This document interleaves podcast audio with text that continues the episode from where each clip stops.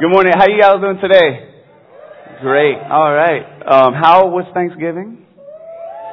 Good, good. Um, I'm I'm open to you responding back to me. By the way, so just shout out. Uh, oh, I'm I'm not asking. Okay. All right. All right. um, he said my name. He kind of took my thunder. My name's Joel. I'm on staff here at the uh, at the church at Calvary Fellowship. I'm in charge of missions and outreach. I'm also in charge of the youth. Uh, we have some exciting things planned for the youth starting in 2012. So if you have somebody 6th through 12th grade that you know in your life, or you are 6th through 12th grade, come get me later. Um, but before we get into that, I want to know what are some of your Thanksgiving traditions? You can tell me what what is something you like to eat. Maybe what's something you do. Anybody? Sweet potatoes, football. What what else? Okay, what? Arroz con gandules. All right. Um, that is that is not where I'm from. uh, but no, that that's actually great because um, for those of you who who don't know much about me, don't know where I'm from. My my family is from Pennsylvania. They're you know farm born, you know raised in the barn, sort of you know working with the cows. That's uh, um, I'm the first generation to like be born in a suburb and to you know get that whole lifestyle. But my my family comes from a very traditional Midwest American, hardworking sort of background. Um, actually, you know, I, I when I think of my family, I kind of think of this family. Um, did anybody recognize the Seavers from Growing Pains, you know, late '80s, early '90s? I'm not going to tell you which kid I am. Um, anyway, I'm definitely not the next door neighbor. Uh, but that's how I grew up, uh, and that's how Thanksgiving was reflected. That my my my way I grew up was reflected on our Thanksgiving table: turkey, mashed potatoes. Somebody said sweet potatoes, pumpkin pie, the cranberry sauce in the aluminum tin. All right, yes, all right. So when you take it out, it has like the little ridges on it still. That's I always thought those were cut lines. Like when you lay it sideways, that's where you're supposed to cut. And you eat anyway. Um, that's what my Thanksgiving table looked like growing up. Uh, I, w- I, I was the Seavers. I grew up in growing pains, uh, straight out of a Norman Rockwell painting, you might be able to say. My wife, on the other hand, anybody here know who my wife is? Yes. She, uh, her, her, you can take the Seavers off, by the way.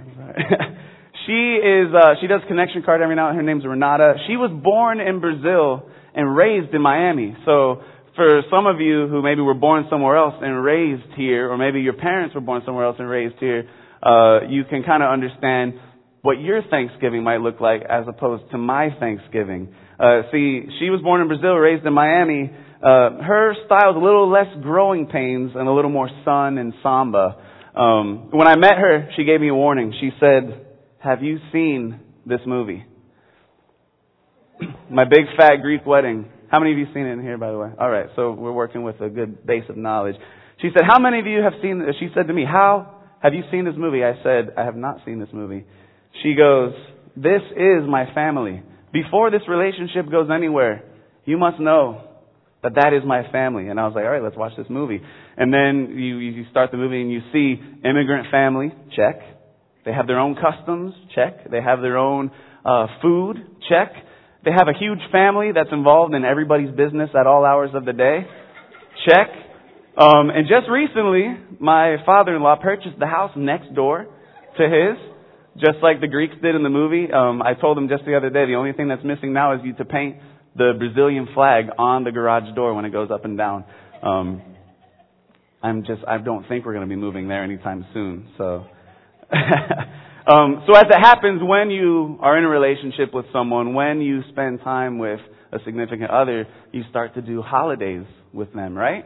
Uh, I used to have Thanksgiving with my family every single year. Um, but one th- one year it couldn't happen. I could, my my family lives mostly in Tampa and Massachusetts now, and uh, it just it wasn't possible for me to go spend time with them that Thanksgiving. So Renata, of course, said, "Well, come, you can have Thanksgiving with my family. I said, of course, you know, we're, we're dating. This is what people in relationships do. So, um, so I go to her house. If you've ever been to a Brazilian steakhouse, you know how the Brazilian people like to throw down. They know how to eat, and I'm okay with that.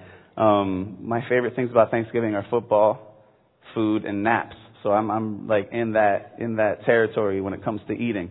So I start grabbing all the food. The, the whole spread is there. I start grabbing the turkey, of course the uh, the corn, the mashed potatoes. I'm making my plate. I'm like, I'm excited. I can't wait to eat this. Then I see like the Brazilian section, and I grab some rice and beans. I did not grow up with rice and beans, as foreign as that might sound to all of you in here. I didn't have rice and beans till I was like 12 or 13 or something. It's, it's yeah. Talk to me about that later. Um, so I get the rice and beans. Then they have this thing. If any Brazilians are in the house, they have this thing called farofa, which is like a dried yuca powder that you sprinkle on all your food. And I, didn't understand that. Kind of like feels like sand. They had bacalhau, uh, codfish, like like a fish dish at Thanksgiving. It just doesn't have the same ring to me as the turkey. You know, and, and the John Madden gives the turkey award away. He doesn't give the fish award away. For those of you football fans in the crowd. But that's fine. I love food, so I'm eating all this different food. It's great. Now, just one thing is missing from my plate. So I start looking. I, I open up the stove. It's not there. I look on the counter. Not there. Start the little bead of sweat rolls down my forehead. I'm like, I'm worried. I need, I need this thing. Um, so I, I looked in the microwave. I looked on the table. Uh, at this point, it's altogether panic.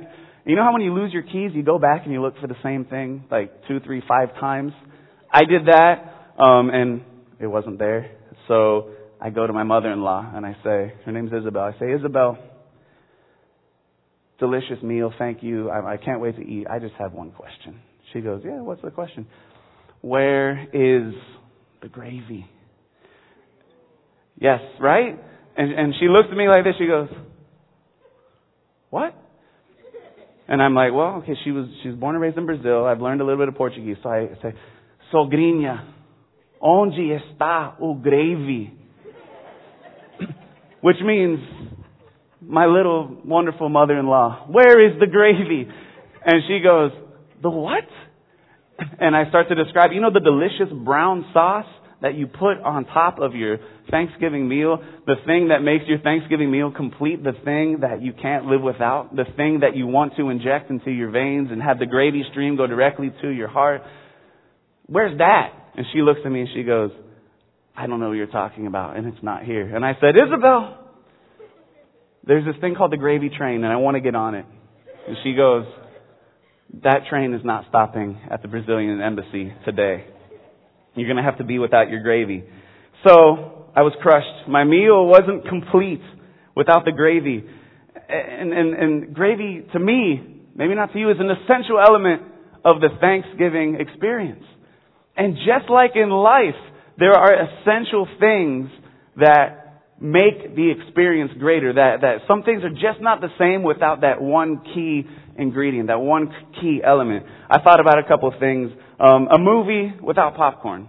And then, of course, that little oil butter that you put on top of it. Um, baseball without the seventh inning stretch. That's my favorite part. You stand up, one, two, three strikes. I love that. South Beach without Lincoln Road. Imagine it's like a you can't comprehend it. Uh, for those of you parents in the crowd, a teenage boy without body odor. Like there's just some things.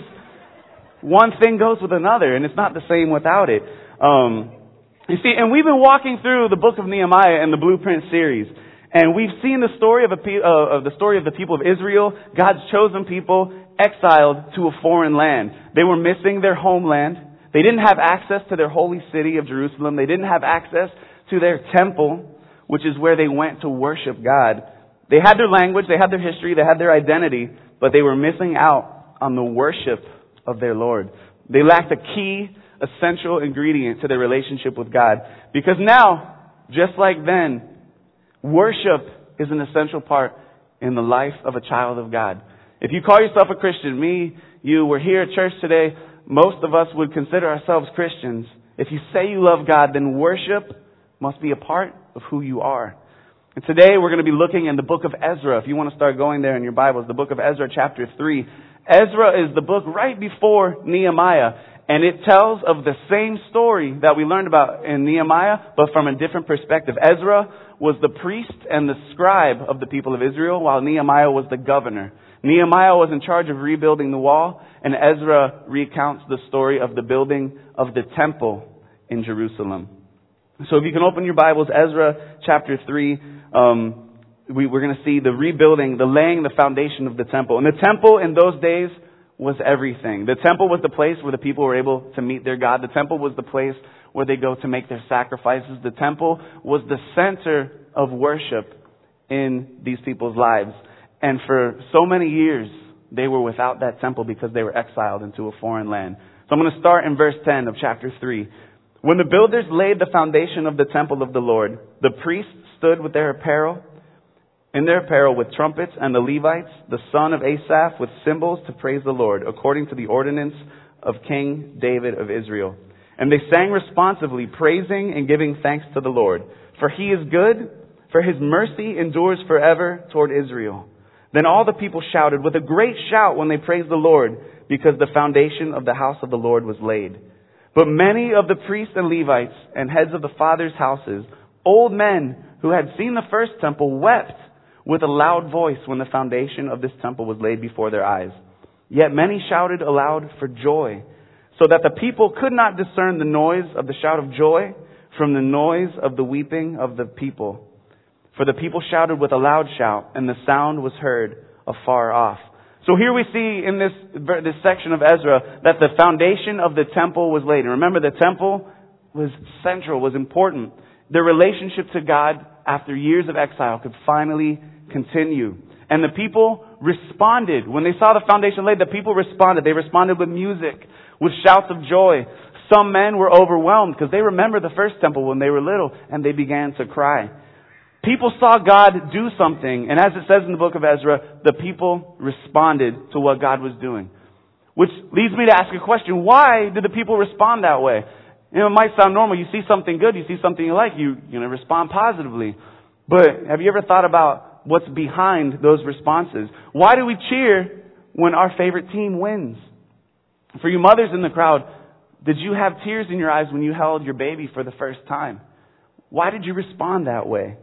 And it's because, and that's actually point one today, we were created to worship. Point one, you can go ahead and write it in. We were created to worship.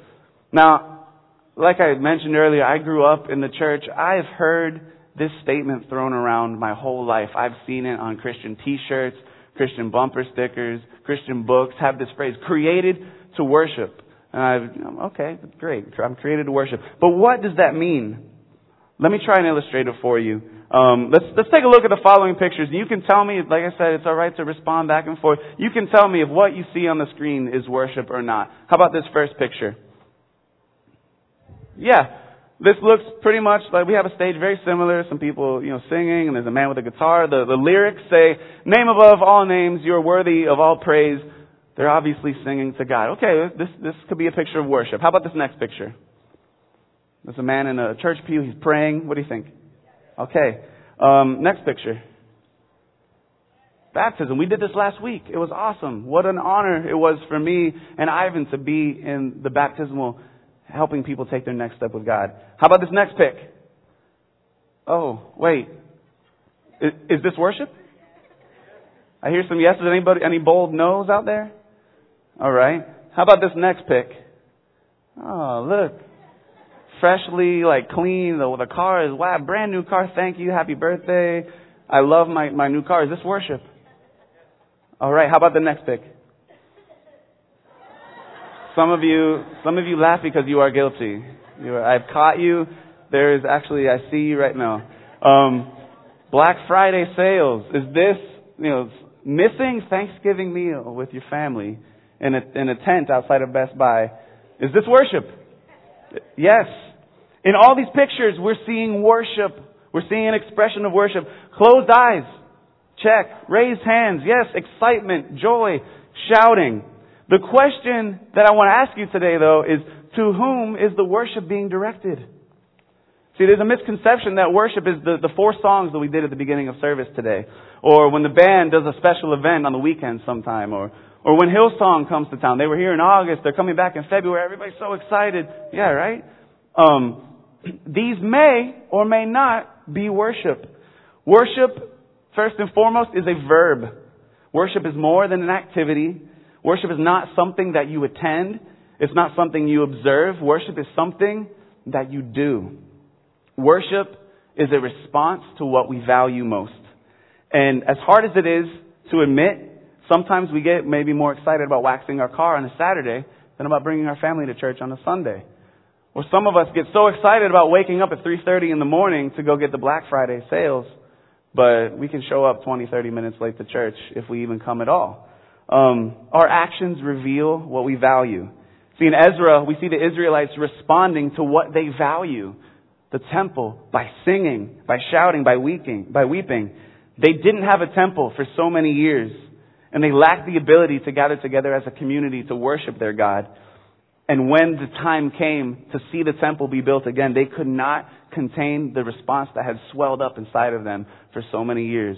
The verse that we read earlier does not say, a few of the Israelites looked on with curiosity as the foundation was laid, and then they went on their way because they were too busy with other things. That's not what Ezra says. It says they responded with a great shout, with a loud voice. We have a verse in the book of Revelation, we see a picture of worship. The angels and other heavenly creatures are around the throne of God and they say this, Revelation 4:11, "You are worthy, O Lord and God, to receive glory and honor and power, for you created all things, and by your will they were created and have their being." God, the creator of all things, created us by his will. We have life. We are we're here because it's God's will that we are here. To him alone are due all of our praises, all of our affections, all of our all of our, our, our praise is, is, is due to Him because He alone is worthy. He created us and He is worthy of praise. Why? Because the psalmist says all creation declares the glory of God. And if you're here with me today, if you're hearing my words, you are a part of the creation of God and we are to declare His glory. It says in Romans 11:36, "For Him, for of Him, and through Him, and to Him are all things, to whom be glory forever. Amen." Worship is essential to our lives as Christians, and it's essential because worship is a part of who we are. Worship is what we do anyways. Life, however, only begins to make sense when you take your eyes off the created things and focus them on the Creator. Like Jesus himself said, if these people don't cry out my name, the rocks will cry out instead. Think about it. You're walking down the path, you, you kick a pebble, you kick a stone. If you're not worshiping God, Jesus says that that rock is going to take your job because all of creation declares the glory of God. I don't know about you, but I don't want to be demoted by a stone. I want to do my job. See, and that's all fine and good, and you might be thinking, okay, great, Joel, worship happens, I get it, I worship, you know, that's just a part of who I am. Uh, I need to be a part of it. Great, I get it. But sometimes, Joel, I don't feel like it. Sometimes the band hit, hits a wrong note, and that just takes me out of it. I just, I just want to leave. I, I, ugh, it sounded terrible. Or Joel, you don't understand. You, yeah, great. You're here on Sunday, but guess what? Monday morning at 9 a.m., I have to be at my desk, and I have 27 projects that need to be completed by the end of the week, and I don't know how I'm going to finish those things. Let me suggest something to you. If you change your perspective, your worship will change. That's point two. Ultimately, worship is a product of your perspective. What you focus, your energies on, what you focus your time on, you're going to end up worshiping. See, and I had a big shift in perspective a couple years ago. Um, my dad, you know, as I, as I mentioned earlier, my dad raised me uh, with just a couple rules in the house. Rule number one, no smoking. No problem. I can take care of that. Rule number two, I hate hockey. My dad would always, you know, be flipping through the channels and he would come up uh, uh, upon a hockey game and he would go, I hate hockey. Terrible sport. I don't get it. All right. So we didn't watch hockey in my house. Then third, he would tell me, Joel, I don't understand soccer.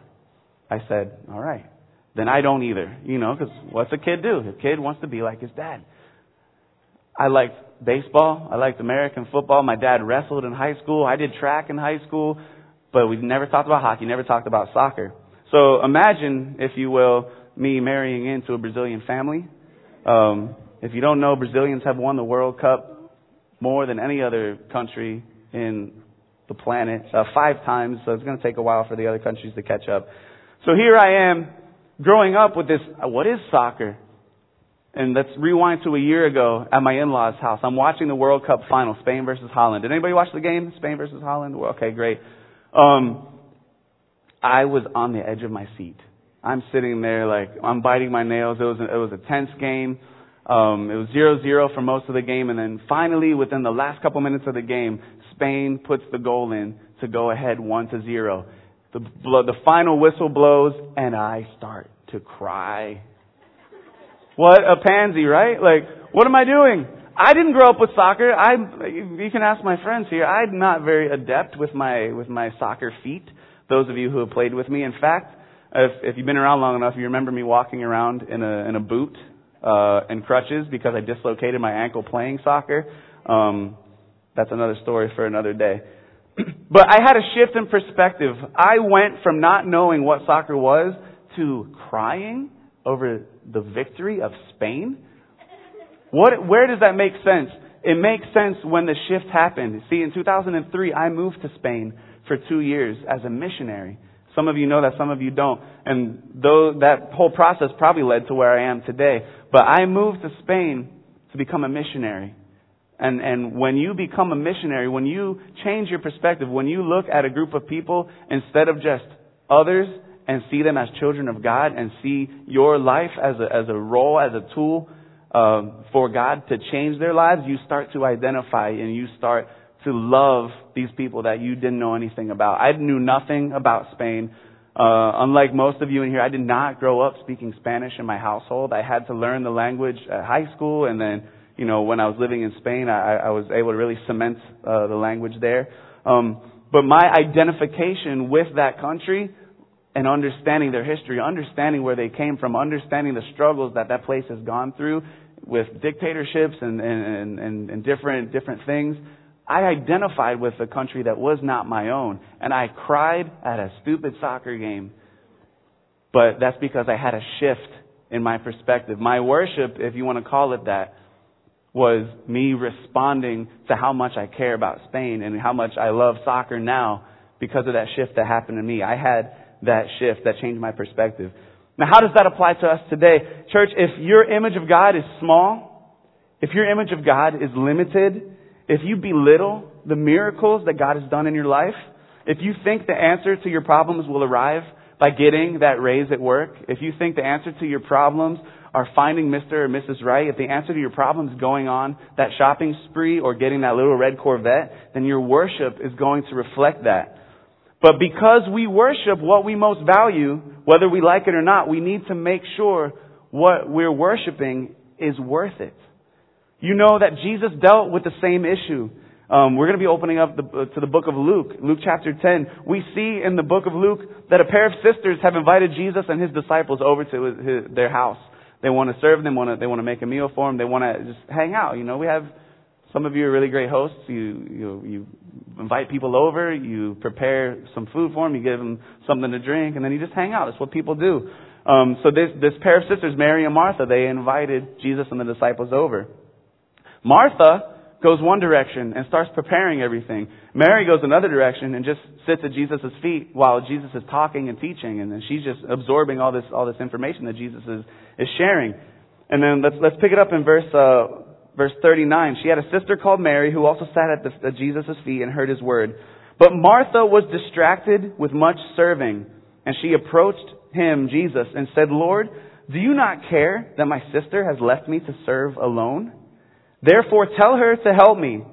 And Jesus answered and said to her, Martha, Martha, you are worried and troubled about many things, but one thing is needed, and Mary has chosen that good part, which will not be taken away from her. See, in this case, Martha was too worried about getting the drinks ready, getting the food ready, instead of just simply being in the presence of her Savior. Jesus says that one thing is needed, and that one thing was to be at the feet of Jesus. Serving others is great. I'm all about serving others. We have lots of opportunities here to serve others. But if your service is rooted in worry, and if you're troubled while you're serving others, you're missing the fact that Jesus just wants you at his feet. Does that sound like anybody here today? Are some of you busy bees? Are some of you so worried about doing the right thing that you're completely missing on being in the presence of your Savior? Martha needed a change in her perspective in order for her worship to line up correctly. Martha thought she was serving God, but she was really more preoccupied with her own agenda and not with what Jesus wanted. With that in mind, I would like to suggest three specific ways we can worship God today. Three specific, ways that we can and should worship God. The first, and maybe the most obvious thing, is to sing. It's what we do every single gathering, every single time Christians get together, it seems like, we like to sing. And you know, maybe some of you see me up here every every Sunday or most Sundays, and I have a microphone and I get to sing or whatever. Um, but let me be the first to admit. You might think, well, Joel, you're different. You're on the stage every. No, let me let me be the first to admit.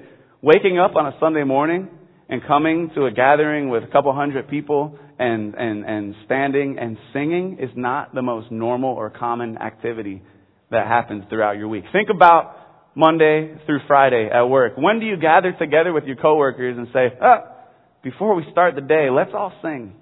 That doesn't happen.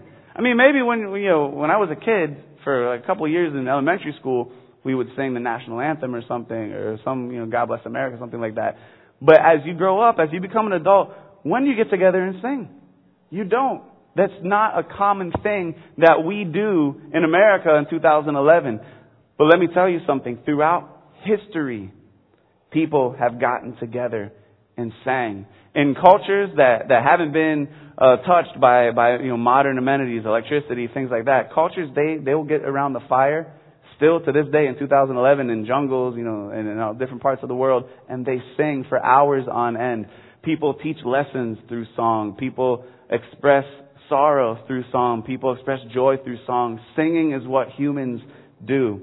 Um, and some of you, you're like, yeah, that's great. I sing in the shower, maybe. I sing in the car?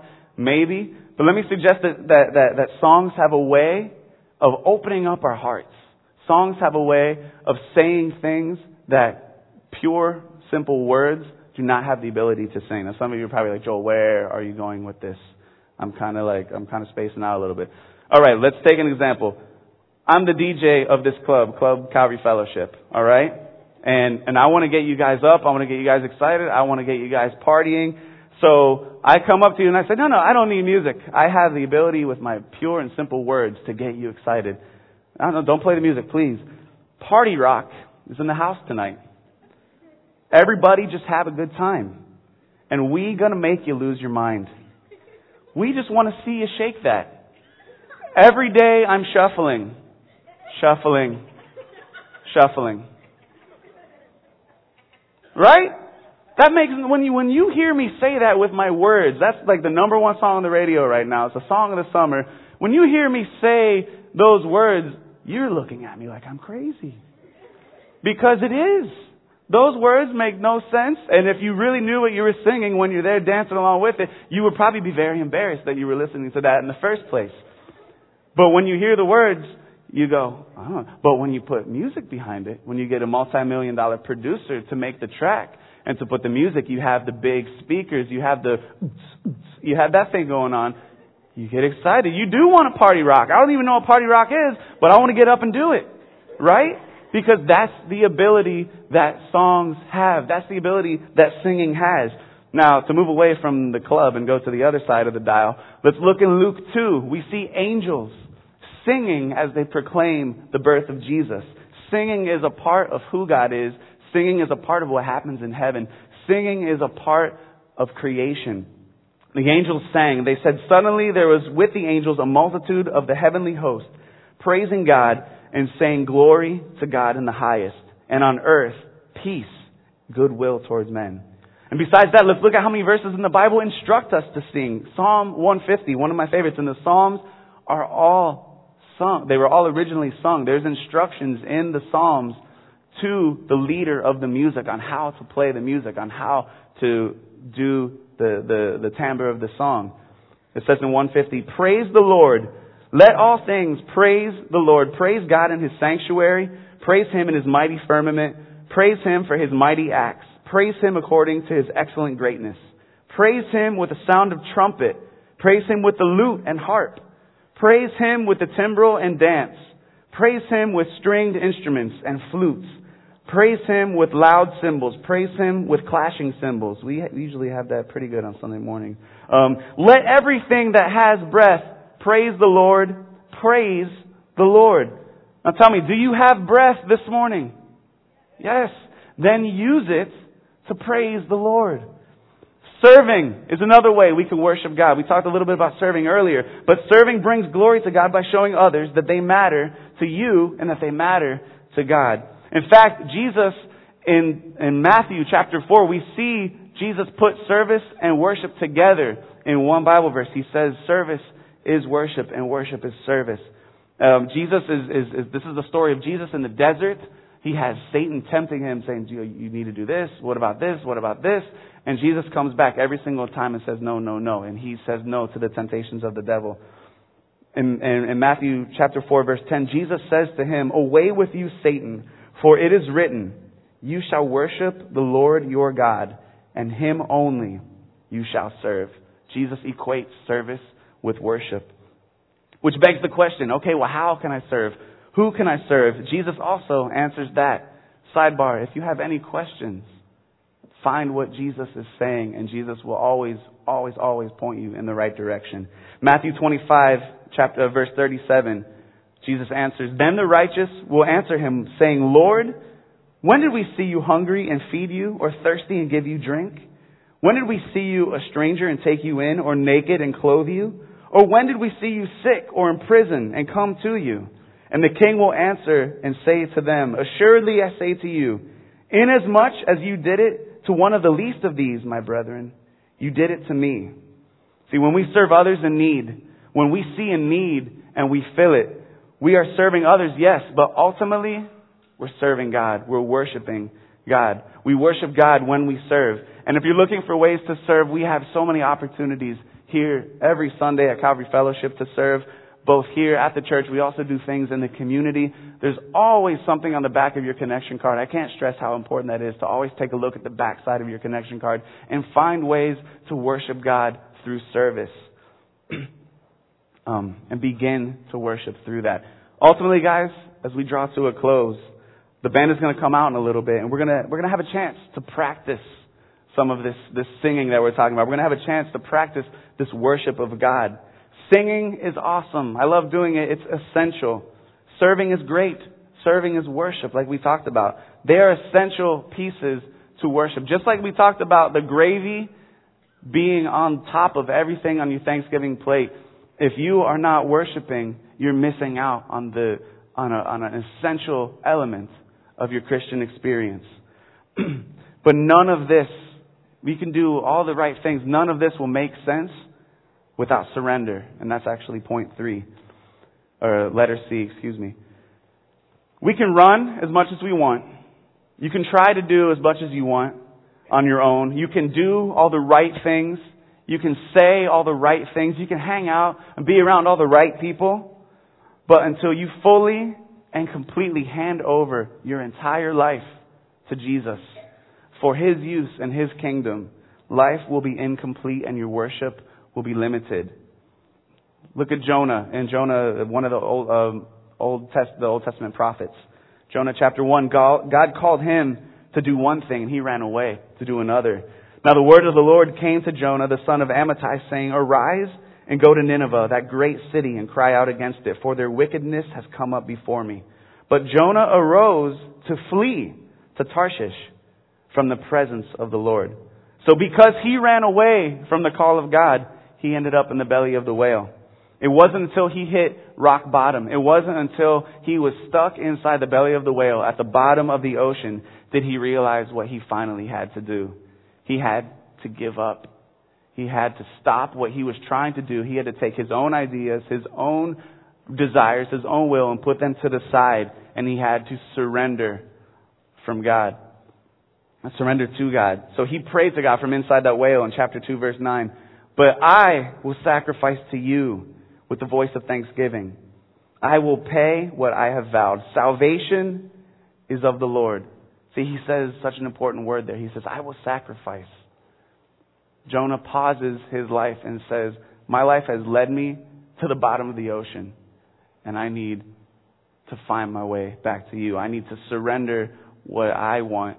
I need to surrender me following my own desires, and I need to give it all back to you. Salvation, ultimately, Jonah is saying here, salvation, all things come from God. There's on, the only way we can be taken out of the belly of the whale is when we give up our own plans and we give our and we trust God for our salvation.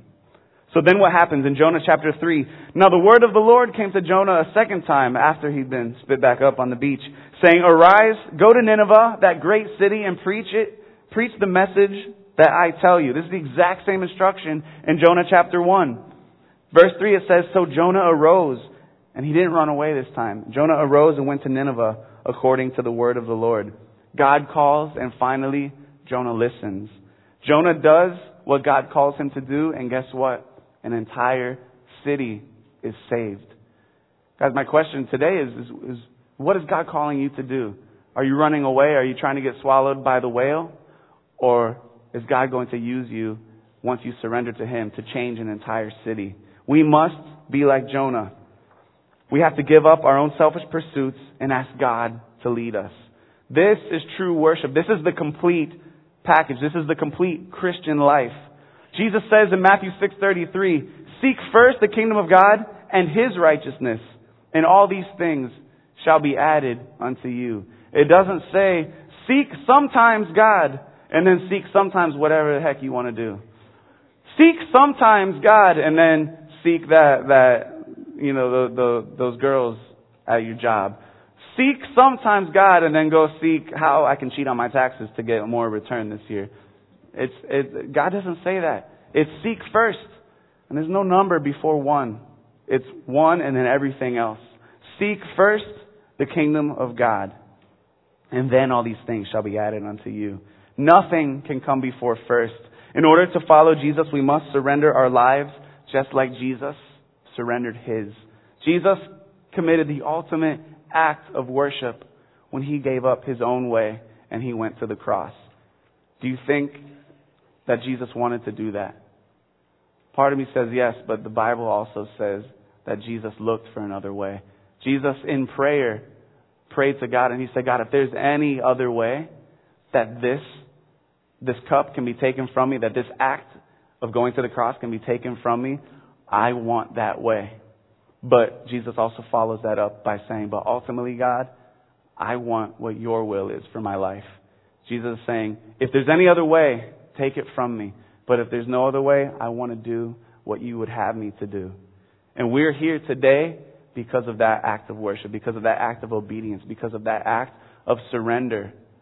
Jesus gave his life up so that we could have eternal life, so that we could be here today. Uh, we have a chance today to be a part of this redemption. We have a chance to experience this wholeness in Christ. We have a chance to experience His salvation, true love, abundant life, all these things that the Bible talks about. We have that chance to experience it today, but it cannot happen until you surrender and to turn everything that you think is yours over to God. Only then will you truly understand what worship is. So what we're going to do now is we're going to take a chance to worship. We're going to take all these things that we've learned this morning and we're going to be able to put it into practice. It's not just about singing a song. It's not about hitting the right notes. It's not about, you know, singing at the right volume so the person next to you doesn't hear you. It's not about that. It's about you surrendering and putting aside your own desires and telling God, as the creator of the universe that he is worthy, that he is worth it, that he is deserving of all glory, honor, power, and praise. so I'm going to give you this opportunity as we worship. If you need to stay in your seat, by all means do that. If you need to pray, if you need to say a couple things to God that you've been holding on to, that you don't want to let go of, take this time now. If God is calling you to sing like you've never sung before, if you feel something welling up in your heart that you just haven't been able to let out of your mouth, then I encourage you to do that as well. From an insider perspective, there's nothing more encouraging than being able to sing not from the stage to the crowd, but to be able to sing in unison with everybody in my church family. And that's what the people of Israel did. They rose a shout so loud. And some people were crying. That's okay. That happens. When God does things in your life, sometimes your reaction will be to let it tear. And that's okay. No one's going to say you're right or wrong for doing that. If you need to pray, if you need to confess a sin, if you need to find someone and ask them to pray for you, that's also okay. This is a time to worship. This is a time to allow God to speak to you, but also to allow you to speak back to Him. But remember, it makes no sense without surrender. If you don't know Jesus today, if you're here for the first time, if someone dragged you here because you're home for the holidays or whatever, and someone said, hey, let's go to church today, then I encourage you to find out what it means to surrender, to find out what it means to leave aside everything you've been trying to do because ultimately we're going to end up at the bottom of the ocean in the belly of a whale. Maybe not literally, but figuratively. You've been buried. You've tried to do things on your own and you just, thing after thing has been buried on top of you and you can't get out on your own. You need to pray from the bottom of the ocean. You need to ask God to take those things away from you and to bring you back to the surface where you can breathe again. And that surrender only happens. That, that worship only happens when you surrender to God. God, we stand in awe of you, Father. As a part of your creation, God, we are just humbled that you even care for us. We're humbled and we are in awe that you want to be in relationship with us, Father. For all the times that we've tried to run away, all the times we've tried to do our own thing, all the times that we've been stuck in the bottom of the, the ocean, in the belly of the whale, you still call out to us, Come back to me. I have things I want to do. I love you and I want to be with you, God. We thank you for your word. We thank you that, that we can even worship you. We thank you for Jesus that who made it possible. That he did destroy the temple in three days and he rebuilt it, God, in himself. God, we stand in awe of you today. We worship you with our service. We worship you with our lips. We worship you with our surrender by turning over our hearts to you. Everything that we're holding on to, God, we give it all away and we turn it back to you, God. We just ask you to con- to take control of our lives, Father, to, to show us where we need to be, and to show us continually how much that you love us. We love you and we thank you. In your name we pray this morning. Amen.